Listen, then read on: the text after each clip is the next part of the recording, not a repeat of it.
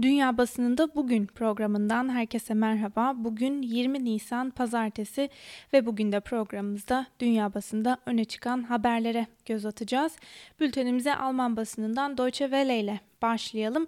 Türkiye'yi de ilgilendiren bir haber var. Tam karantina ekonomik hasarı arttırır mı? Başlıklı habere göre Cumhurbaşkanlığı Sözcüsü İbrahim Kalın geçtiğimiz Perşembe günü uzun soluklu karantinanın ekonomiye maliyeti çok daha ağır olur demişti.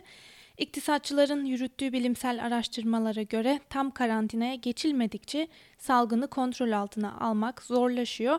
Bu da ekonomide daha fazla küçülme, borç yükü, işsizlik ve eşitsizlik anlamına geliyor. Üniversitelerin iktisat bölümlerinin yaptıkları araştırmalara göre tam karantina uygulaması geciktikçe ekonomik maliyeti de artıyor. Koç Üniversitesi ve University of Maryland öğretim üyelerinin ortaklaşa yürüttüğü araştırmaya göre şu andaki uygulamaya benzer kısmi bir karantina uygulaması ile gayri safi yurt içi hasıla %17 oranında azalıyor. Ancak toplam vaka sayısı 70 bin iken tam karantina uygulandığında 42 günlük bir sürede salgın kontrol altına alınabiliyor ve gayri safi yurt içi hasıladaki düşüş %7.8 ile sınırlı kalıyor denilmiş haberde. Almanya'ya dair bir haberle devam edelim. Merkel'in kriz yönetimi muhafazakarlara desteği arttırdı başlıklı habere göre Almanya'da Başbakan, Başbakan Angela Merkel hükümetinin koronavirüs salgınını yönetimi seçmenin muhafazakar bloğa alan desteğinin artmasına neden oldu.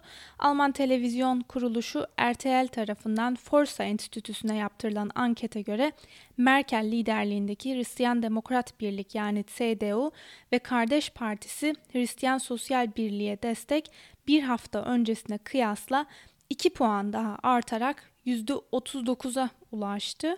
Muhafazakar bloğun koalisyon ortağı sosyal demokratlara olan destekte ise düşüş var.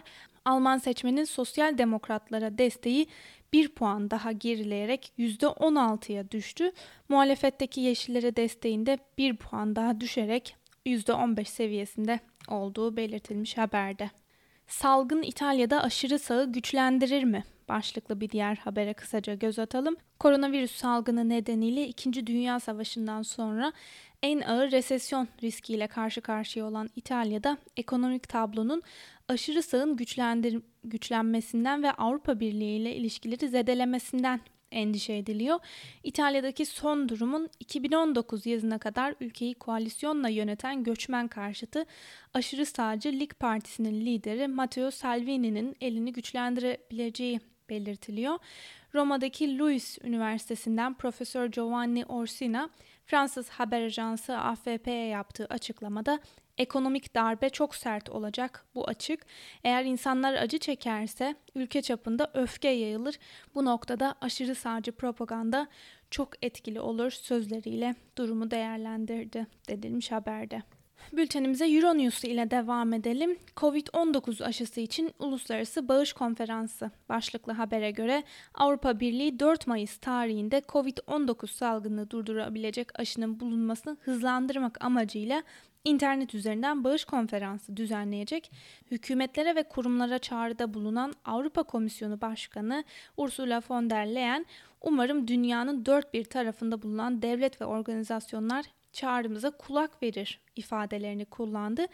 Avrupa Komisyonu aşının bulunması için 8 milyar euroya ihtiyaç duyulduğunu belirtti denilmiş haberde. Sıradaki haberimize geçelim. Amazon çalışanları kötü çalışma koşullarına tepki olarak greve hazırlanıyor. Başlıklı habere göre internet üzerinden satış yapan perakende devi Amazon çalışanları 24 Nisan'da kötü çalışma koşullarına tepki göstermek amacıyla grev yapmaya hazırlanıyorlar. Covid-19 salgını devam ederken kimi Amazon çalışanları şirket yöneticilerinin çalışanların taleplerini duymazlıktan geldiğini savunuyor. Sağlık önlemlerinin yeterince alınmadığı ve işten çıkarılanların olduğu ifade ediliyor.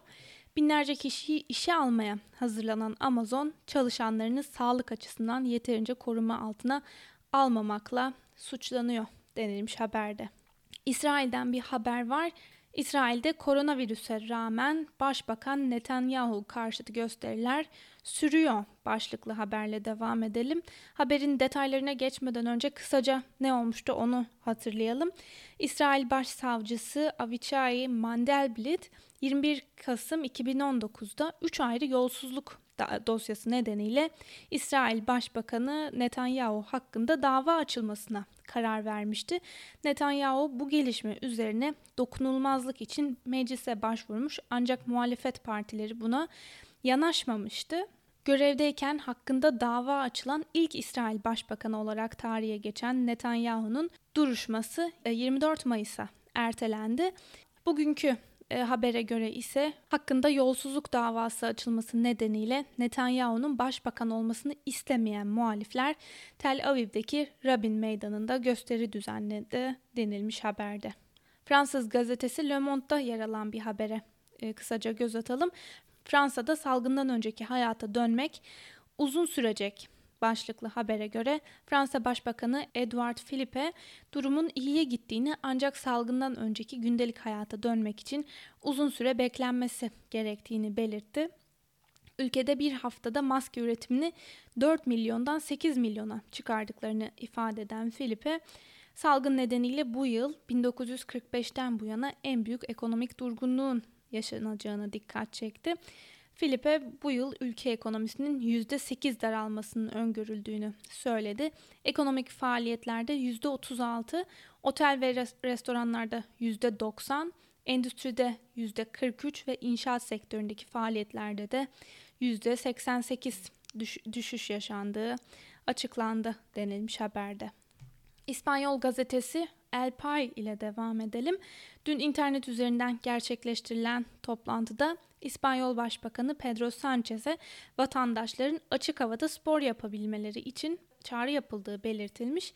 Öte yandan ülkede dün 410 kişinin hayatını kaybettiği ve bu oranın da son bir aydaki en düşük ölüm oranı olduğu belirtilmiş haberde. ABD'deki son duruma kısaca göz atalım. Trump yönetimi ile eyalet valileri arasında karantina tedbirlerinin ne zaman kaldırılacağı ve hayatın ne zaman normale dönmeye başlayacağı konusunda yaşanan tartışmalarda gerilim tırmanmaya devam ediyor. Voice of America e, valilerden Trump'a tepki başlığıyla öne çıkmış. Uzmanlara göre Başkan Trump Kasım ayında yeniden seçilebilmek için en iyi şansını ekonomiyi canlandırmak olarak görüyor.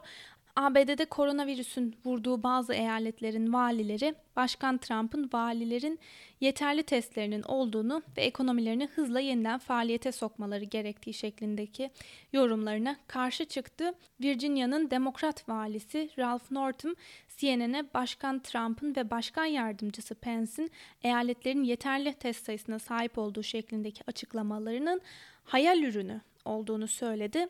New York valisi Andrew Cuomo da yönetimin kaynaklarıyla eyaletlere yardım etmesi gerektiğini söylemişti.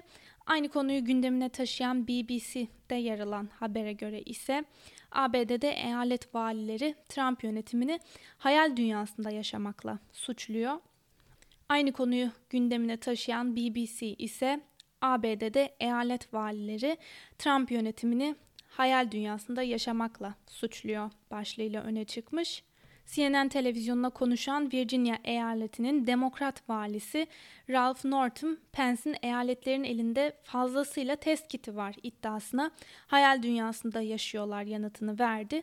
Başkan Trump Cuma günü paylaştığı Twitter mesajlarında Minnesota, Michigan ve Virginia eyaletlerinin özgürleştirilmesi çağrısı yaptı. Söz konusu 3 eyaletin valisi de demokrat denilmiş haberde.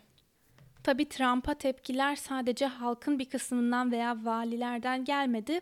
Belediye başkanlarından da tepkiler gelmeye devam ediyor. Özellikle de virüsün ABD'deki merkez üssü haline gelen New York'un belediye başkanı Bill de Blasio Trump yönetimine sert sözlerle eleştirdi.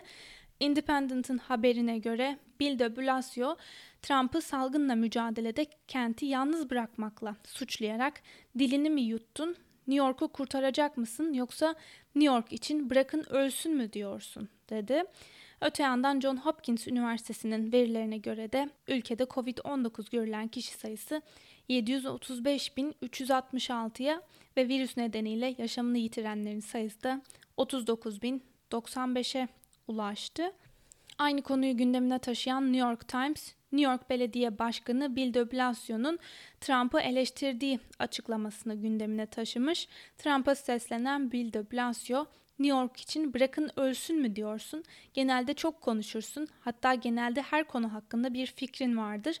Nasıl olur da Amerikan şehirlerini ve eyaletlerini sağlık konusunda destekleyecek bir fikrin olmaz açıklamasına yer verilmiş haberde.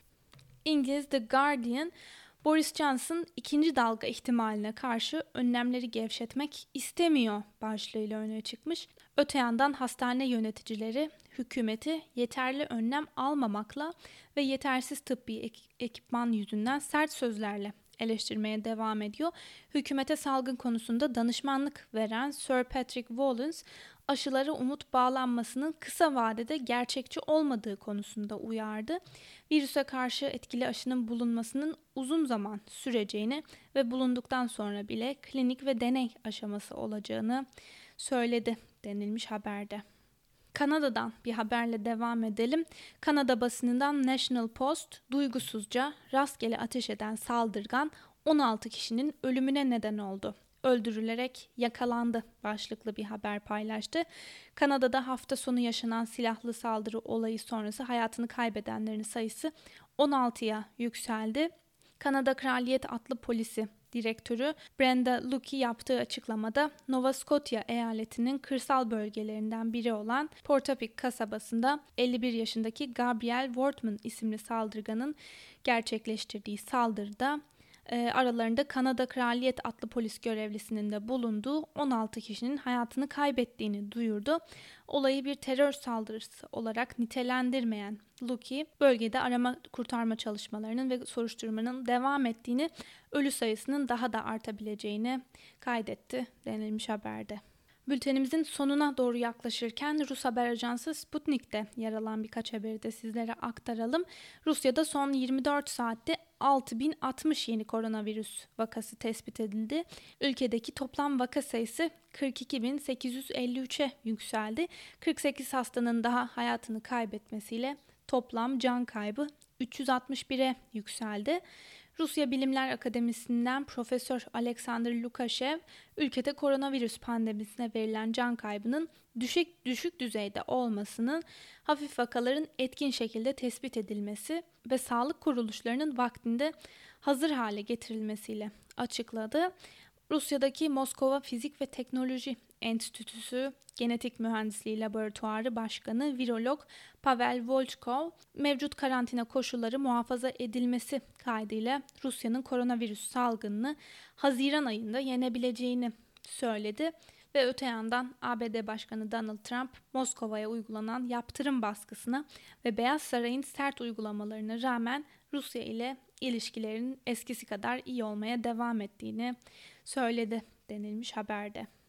Ve son olarak Bilgi Teknolojileri ve İletişim Kurumu aralarında Independent Türkçe'nin de bulunduğu İngiltere, Suudi Arabistan ve Birleşik Arap Emirlikleri merkezli 14 internet sitesine gece yarısı erişimin engellenmesine karar verdi. El Cezire, Türkiye, Suudi Arabistan ve Birleşik Arap Emirlikleri'nin haber sitelerine erişim engeli getirdi başlığıyla öne çıktı bugün. Habere göre bu hamle Suudi Arabistan'ın ay başında birkaç Türk hükümet medyasını engellemesinden sonra geldi. Bu kararın alınmasında Suudi Arabistan'ın Anadolu Ajansı ve TRT Arapça başta olmak üzere erişim engelleme kararına karşı yapıldığı belirtilmiş haberde. Engellenen sitelerden biri olan Suudi Arabistan merkezli haber kanalı Al Arabiya'da yer alan bir haberi de sizlere aktaralım. Suudi Arabistan'da sahada test yapılmaya başlanmasının ardından günlük vaka sayısı iki katına yükseldi. Sağlık Bakanlığı'ndan yapılan açıklamaya göre son günlerde yapılan test sayıları büyük oranda arttırıldı ve bu da günlük vakalarda büyük bir yükselişe neden oldu denilmiş haberde. Sevgili Özgürüz Radyo dinleyicileri, bu haberle birlikte bugünkü programımızın da sonuna geldik. Yarın aynı saatte görüşmek dileğiyle. Şimdilik hoşçakalın.